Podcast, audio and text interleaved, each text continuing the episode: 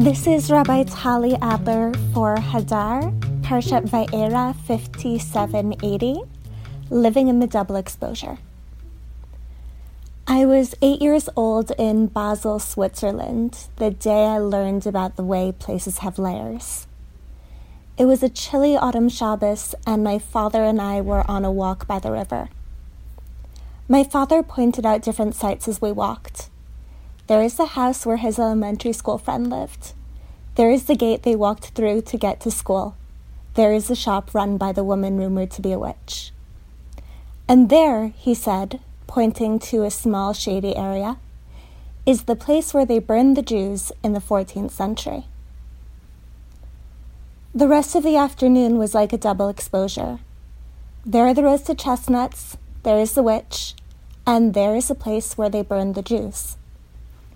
For the first time, I began to understand what it is like when something so beautiful becomes, while retaining all its magic, something terrible as well.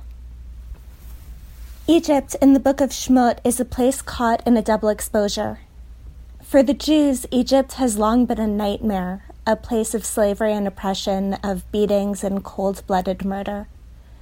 One imagines that for the Jews in Egypt, every place must have a secret meaning. Beautiful houses as places of servitude, cool bathing spots in the river as the place where baby boys drown. The first plagues in this parsha begin to do the work of making that double exposure visible to the rest of the population. Both of the first two plagues begin in the Nile, where Jewish boys were drowned. The first, blood, makes it clear that the Nile, the source of life for the Egyptian people, the place where even Bat Paro, the woman who saved Moshe, bathed, is actually a site of mass murder. All of Egypt suddenly is forced to confront the truth that what is life giving and sustaining for them has been the locus of unbearable suffering for the people they oppress. The second plague, the frogs, exposes the horror even more explicitly.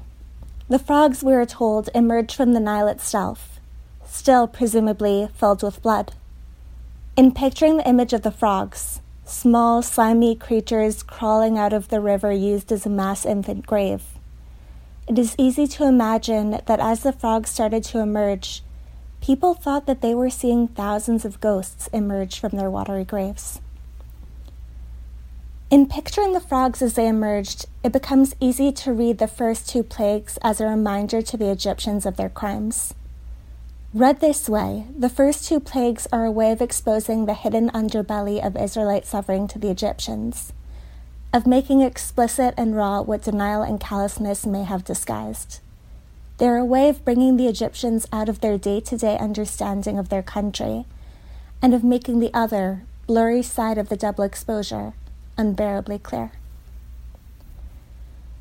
But as the Egyptians begin to see the Egypt that the Jews have experienced for so many years, we are given a glimpse in Rashi's reading of a different perspective on the Nile. Rashi notices that for the first three plagues, Moshe is commanded to inform Aharon to perform the action that will begin the plague, rather than being told to do it himself.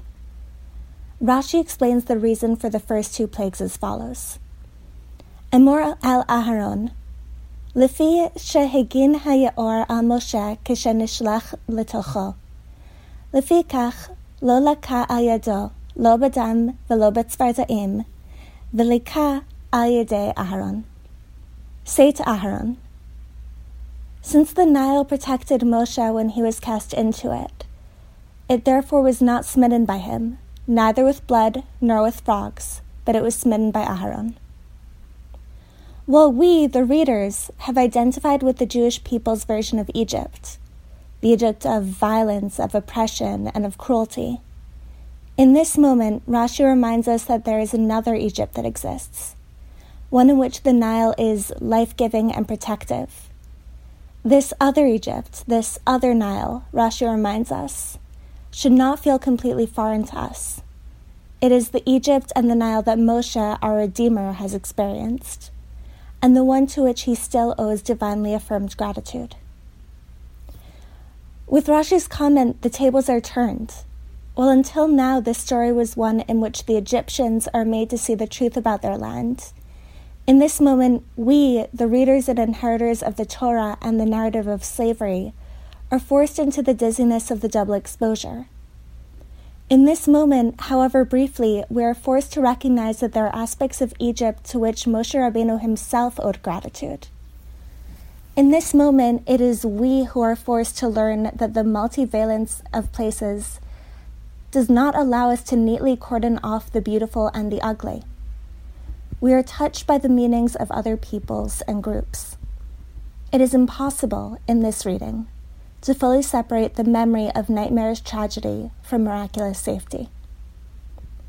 While in Va'era this realization is fleeting, hidden in a Rashi, later in Dvarim it becomes glaringly apparent. In Dvarim 23, Pasuk 8, we are commanded, Lotit ev mitzri ki ger hayita barzo. You may not hate an Egyptian because you are a stranger in his land. In Dvarim 23, Pasuk 8, we are commanded, Lotit ev mitzri ki ger. You may not hate an Egyptian because you are a stranger in his land. In memory of the time we spent there as strangers, we are commanded never to hate them and to allow Egyptians, after several generations, to join the Jewish people. Most of our associations with Egypt and the Jewish people are images of suffering. Rashi, in his comment on this pasuk, highlights this suffering in the starkest possible terms. You may not despise an Egyptian even though they threw your babies into the Nile. Even though you endured terrible suffering there, even though it is the paradigm for persecution. Why? Because you are a stranger in his land. Because, Rashi explains, they hosted you in a time of dire need. Once, generations earlier, Egypt was a place of safety for Yaakov and his family in a time of famine. And so, despite the years of persecution, we are commanded to remember that initial hospitality. We are commanded to remember the good beginning of what became the darkest story we know and we are commanded to let that memory guide our treatment of Egyptians in the future. The Torah resists the temptation to tell a single story about Egypt. It is not the place of dreams we might have expected from Yosef's brief reign, but the Torah is still unwilling to overwrite those parts of our story in order to create a single narrative. In Rashi's reading in Va'era and in this mitzvah in Dvarim, we are reminded that our story is one of beauty mixed with pain, gratitude mixed with deep resentment. We are commanded to give room to both, to treat our stories with the integrity and the nuance they deserve. We are commanded in this mitzvah to remember the past in all its complexity, not to forget the suffering we endured, but at the same time, not to allow our memories to become exclusively dark. We are commanded to remember honestly we are commanded to remember moments of beauty and kindness, even as we remember suffering, persecution, and darkness. We are commanded to live in the only truly honest way, in the double exposure. Thank you for listening to our weekly Divrei Torah. To see more from our archive, please visit hadar.org/torah.